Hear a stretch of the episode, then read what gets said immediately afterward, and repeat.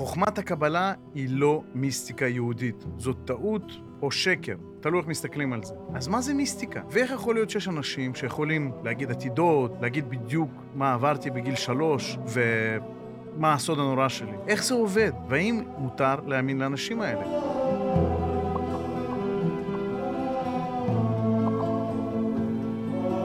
שלום חברים יקרים, היום אנחנו במאמר נ"ד, מהות מסתורין ואגפיה.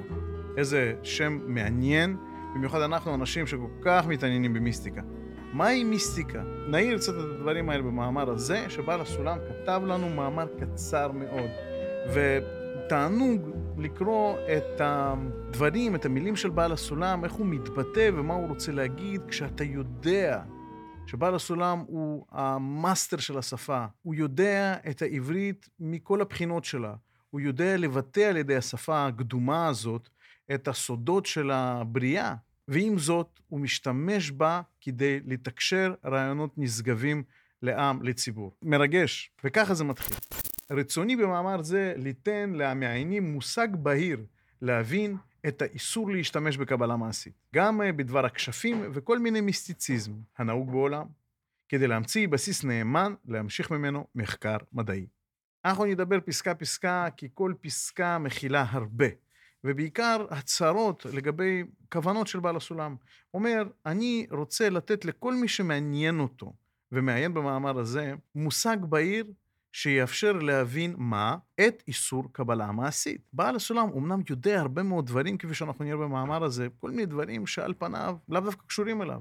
אבל כל העניין שלו וכל ההכוונה שלו היא לשיפור, שדרוג, שכלול, לפעמים הצלה של עבודת השם. על כן, פה מדבר על עניין של קבלה מעשית ושאסור להשתמש בה. ולמי האיסור הזה נועד? לאותם אנשים שלומדים קבלה. או אולי משתמשים בה. דבר אחד. דבר נוסף אומר לנו, בנוסף אני גם אסביר את נושא הכשפים, או איסור הכשפים, וכל מיני מיסטיציזם, שזה באמת היה המושג שהיה מאוד פופולרי וידוע בתקופה שלו לפני כמאה, ובכלל בעולם לפני כ-150 שנה. כי העולם הגיע לרוויה מסוימת של ההתפתחות המטריאליסטית והתחיל לחפש את המעבר. בעיקר אני מדבר על אירופה, שהיא הייתה מאוד מטריאליסטית והגיעה באמת לאיזשהו שיא של התפתחות. אבל האירופאים השתלטו על כל העולם, ועל כן הם חיפשו את המעבר לחומר בכל העולם. הרבה חוקרים, אתם יודעים שגם הפסיכואנליזה התפתחה בתקופה הזאת, וגם פיצוח של האטום וחלקיקים תת-אטומיים, כדי להבין איך מורכב העולם, מה קורה שם, מה קורה מעבר לגבול של החומר. אז למה מכליל את המיסטיציזם, את הכשפים ואת הקבלה המעשית במאמר אחד? או יותר נכון להגיד, שרוצה לתת לנו מושג בהיר שיבהיר את שלושת הדברים האלה. האם הם שייכים לאותה משפחה? ולמה כל זה? כדי להמציא לנו מושג בהיר נאמן להמשיך ממנו מחקר מדעי. Hmm, יש פה חוקים שפועלים מאחורי הדברים האלה. כל העולם הוא לא סתם. ופה אומר לנו בעל הסולם שהוא מכיר את החוקים של הבריאה. הוא אומר, בואו נסביר לכם איך עובדים הדברים, כדי שנוכל להביא את זה למחקר מדעי ברור וניסיוני. מחד. מאידך אפשר לפרש את הפסקה הזאת שאומר שהמיסטיציזם והכשפים נהוגים בעולם הזה כי רוצים להתחקות אחרי הדברים האלה וכאילו לחקור אותם. אז הנה יש לנו פה שתי צורות פירוש. בכל אופן, זה לא משנה את המשמעות, אנחנו רוצים לדבר על למה קבלה מעשית אסורה. ממשיכים. ועל דוכן הזה נתקבצו בימינו מלומדים מרובים, שמתאמצים להביא הדבר תחת מחקר מדעי ניסיוני, וכפי ידיעתי, לא מצאו עוד כאן שום בסיס מדעי הראוי לישא וליתן בו. והוא מטעם חיסרון ידיעתם בהמקור של המסתורין הללו, שאין שכל אנושי יכול להגיע שם. מתקדמים. אומר לנו פה בעל הסולם, על הדוכן הזה של להביא את כל הדברים האלה שמעבר לחומר, שאנחנו חווים את התופעות שלהם, אנחנו רואים, יש לנו השקה עם הדברים האלה, אה, למרות שאנחנו לא מצליחים להסביר אותם, או להסביר את החוקים שעל פיהם הדברים האלה פועלים, נתקבצו על המחקר הזה הרבה מאוד מלומדים. לא סתם אנשים, לא מכשפת הכפר, אלא מלומדים רבים עמלים על הדוכן הזה, כמו שקורא לו, ומתאמצים מאוד להביא את הדברים האלה תחת מחקר מדעי. זה מעניין שאפילו שניסיון מדעי להגדיר את הדברים האלה היה למעלה ממאה שנים, אנחנו עד היום משתמשים בתובנות ומושגים האלה בתרבות הפופולרית שלנו, בספרים שאנחנו קוראים, בסרטים, סרטי ילדים אפילו. אבל כל החוקרים האלה, אין להם שום הצלחה. למה? כי אין להם ידע או הבנה במקור של כל התופעות האלו. מה החוק שפועל שם? ונותן לנו טעם. אומר שאין שכל אנושי יכול להגיע שם. למה הכוונה? כי אם אנחנו רוצים לחקור משהו בצורה מדעית, הלא נשתמש בשכל ככלי שמתווך לנו את ההיגיון של קודם ונמשך? הלא כך עובדים החוקים? מחד. מאידך אפשר להבין ששכל אנושי זה איזושהי הגדרה להיגיון, ושכל אנושי דווקא לא יכול להגיע שם. שצריך שכל על-אנושי. ממשיכים. ומה שהביאני לגבי מקצוע הזה הוא מחמת ראותי אי ידיעתם של ההמון להבחין במידת מה בדברים כגון אלו, והמה מערבים כל מיני מסתורין בקערה אחת. ועל כן באתי הפעם להראות את מקורם ואת בסיסם של המיסטיקר ממין הזה. אז עוד כמה דברים חשובים שאומר לנו בעל הסולם. ראשית, למה דווקא התעסק בדברים האלה? כי כואב לי צרת הכלל. הציבור סובל, הציבור נמשך לדברים האלה, אבל מבחינתו, כשהוא בא לבקש איזושהי עזרה בעניין אולי נפשי, לקבל עצה בעניין אה, של מערכת יחסים, הוא הולך לאנשים שאולי לא הכי טוב ללכת אליהם. פועלים או משתמשים באיזשהם כוחות שמגדירים את האנשים האלה לא כאנשים הכי ידידותיים. ואומר לנו שיסביר לנו את המקור בבסיס המיסטיקנים הללו. מעניין. זה חשוב גם לנו היום.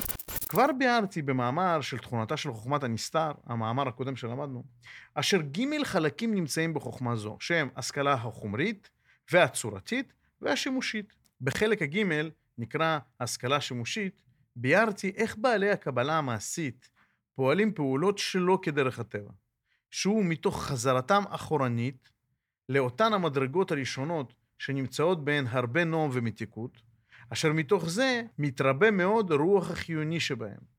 בדוגמת שתראה אצל אנשים פשוטים, של בעל הרצון החזק מפעיל את בעל הרצון החלש, האמנו ומכריחו לפעולות כרצונו, ובלי שום כוח שכלי או הבנה או תועלת אליו. והולך ומציית לו לכל אשר ירצה. במאמר הקודם למדנו, נגענו יותר נכון, בעניין שיש כזה דבר שההשגחה סידרה לנו את השגת המדרגות הרוחניות בצורה כזאת, שאנחנו חווים נועם ותענוג גדול מאוד בעת השגה של מדרגות רוחניות. עם זאת, כדי שלא נישאר במדרגה אחת ונרצה להמשיך להתפתח, אז יש איזשהו חוסר נעימות או הרגשה של חיסרון בדרך כדי למשוך אותנו במקום אחד ולגרום לנו לרצות להתפתח ולהשיג את המדרגה הבאה. ואומר שהמשיגים לפעמים חוזרים אחורנית למדרגות הראשוניות שקיבלו, מדרגות שקל להשיג אותן, ככה אני מפרש את זה, כי במדרגות האלה הם קיבלו מילוי גדול מאוד לרצון שלהם. זאת אומרת, יש שם איזשהו רצון שלהם מוגדר, איזשהו כלי קבלה שהוא מלא באור, רצון חזק, רצון מאיר. למדנו שהדבר הזה גורם לרוח החיוני שלהם להתרבות. ואז מה קורה? אומר, הדבר הזה בעצם מאפשר לרצון שלהם לגדול בצורה כזאת שהוא משפיע וכופה על רצונות חלשים יותר. ונותן לנו פה דוגמה מאוד מעניינת, ואני לא בטוח שאנשים של היום יכולים להבין אותה. כי היום אנחנו מאוד uh, מזוהים עם הרצונות הפרטיים שלנו, וכל פעם שאנחנו נדרשים לאיזשהו רצון אחר שהוא מחוצה לנו, אפילו שהוא גדול, יש לנו איזשהו מנגנון הגנה שאומר מה יוצא לי מזה. אבל לא כך פעם, ובדוגמה הזאת שאומר, אשר בעל רצון חזק מפעיל בעל רצון החלש אצל אנשים פשוטים.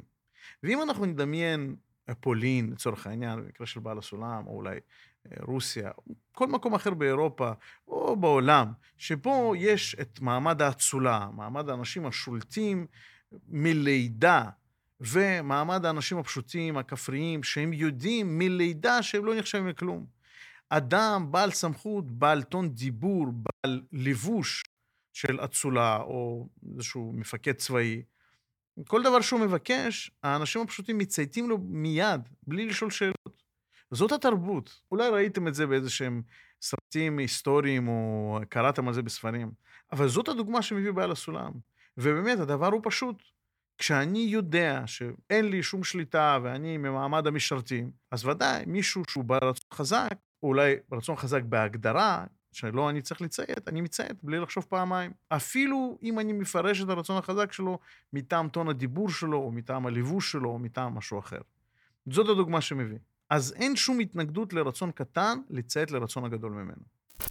על דרך זה, בצורה כזאת, כשבעל השגה מתאמץ להשיג אותן מדרגות המביאות חיות ורוח גדולה, הם היכולים להפעיל בשיעור מסוים גם בחבריהם, כטבע הרוחני, כטבע הדגים בים, אשר הגדול בולע את הקטן, בשעה שהוא חושב ממנו, ומחשבה לבד פועלת כאן.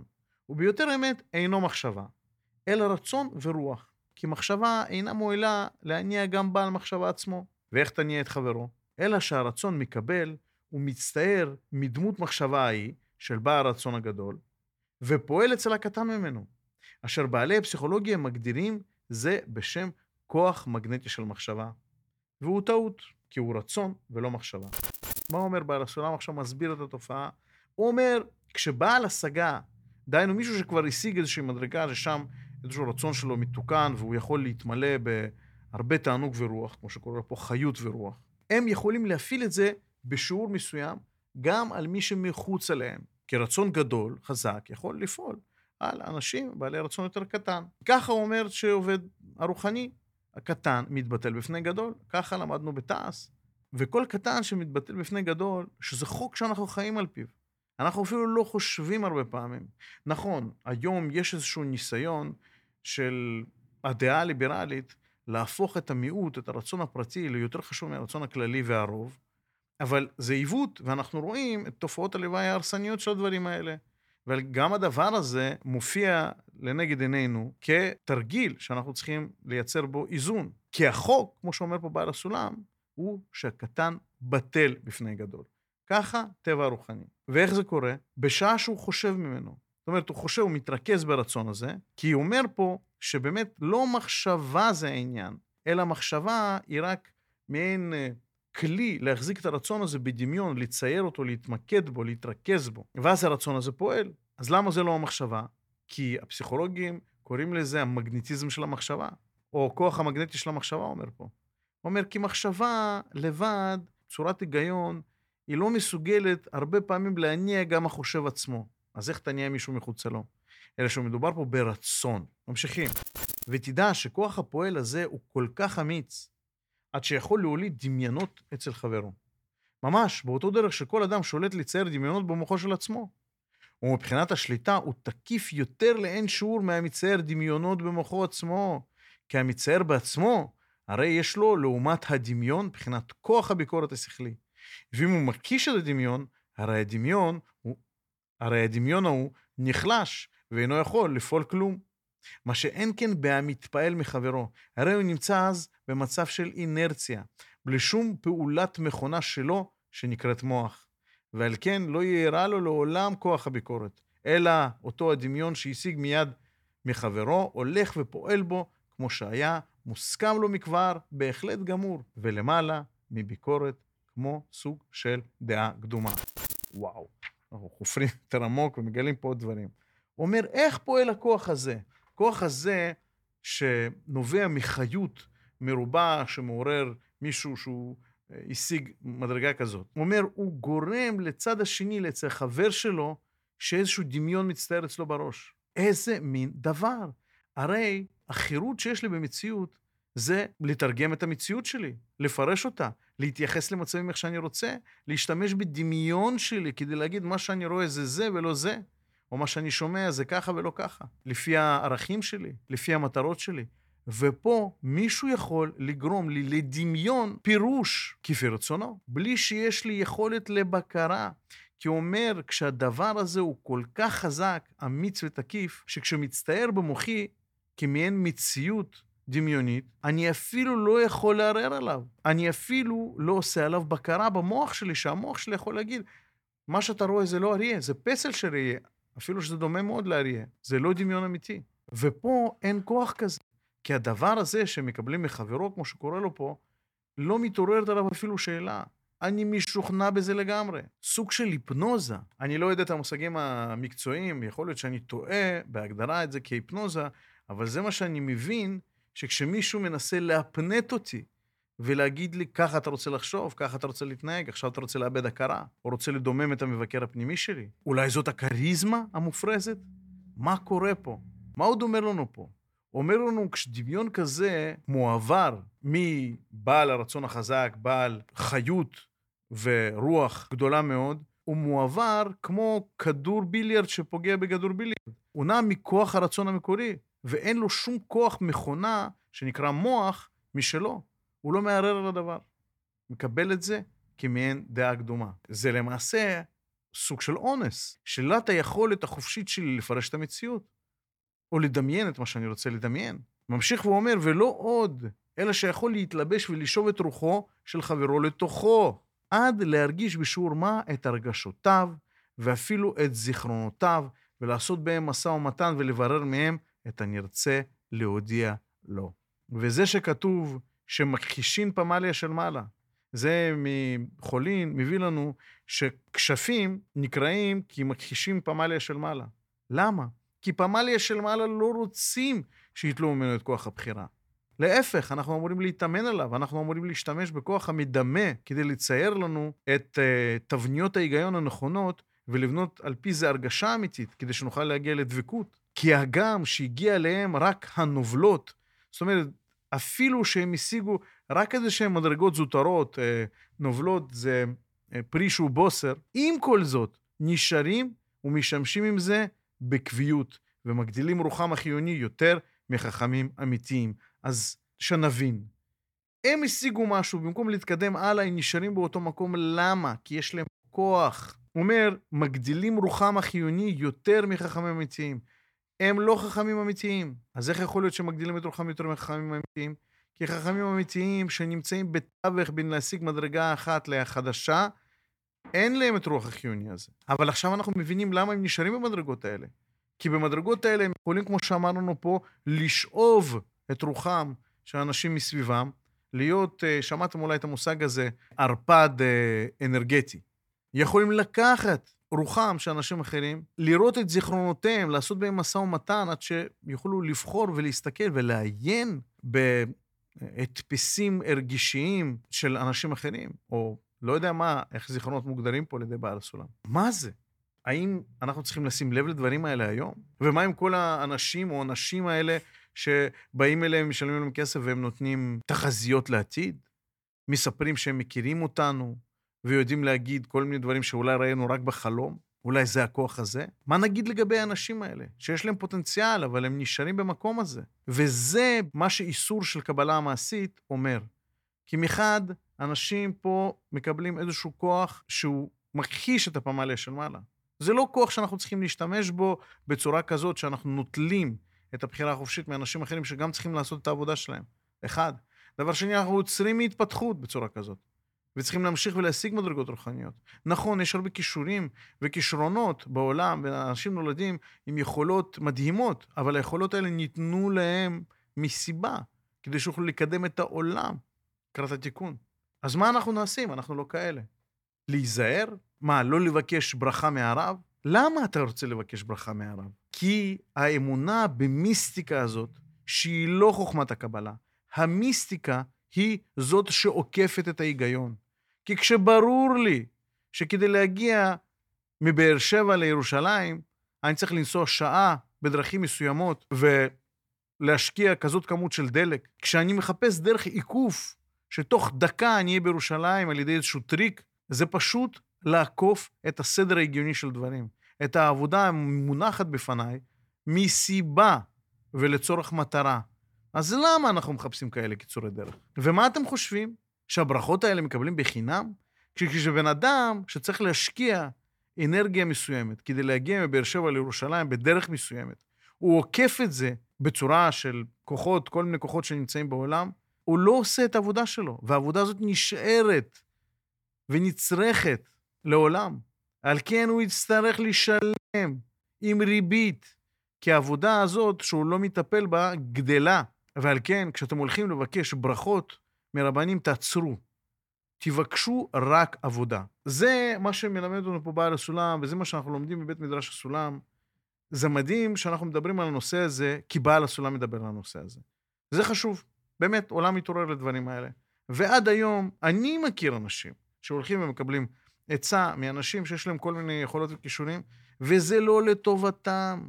האנשים האלה מתקבעים בתפיסה המצבית שלהם, ונהיים יותר ויותר תלויים במצבים, ולא בהתייחסויות שלהם. אבל עכשיו אנחנו רואים איך הדברים האלה עובדים. אז הנה, בואו נחשוב על זה, וניתן לדברים האלה לשקוע, גם איפה שזה נוגע בנו, בעבודה שלנו, וגם איפה שזה נוגע בהתפעלות שלנו מכוחות ולא מאמת. עד כאן, חברים יקרים, כל טוב.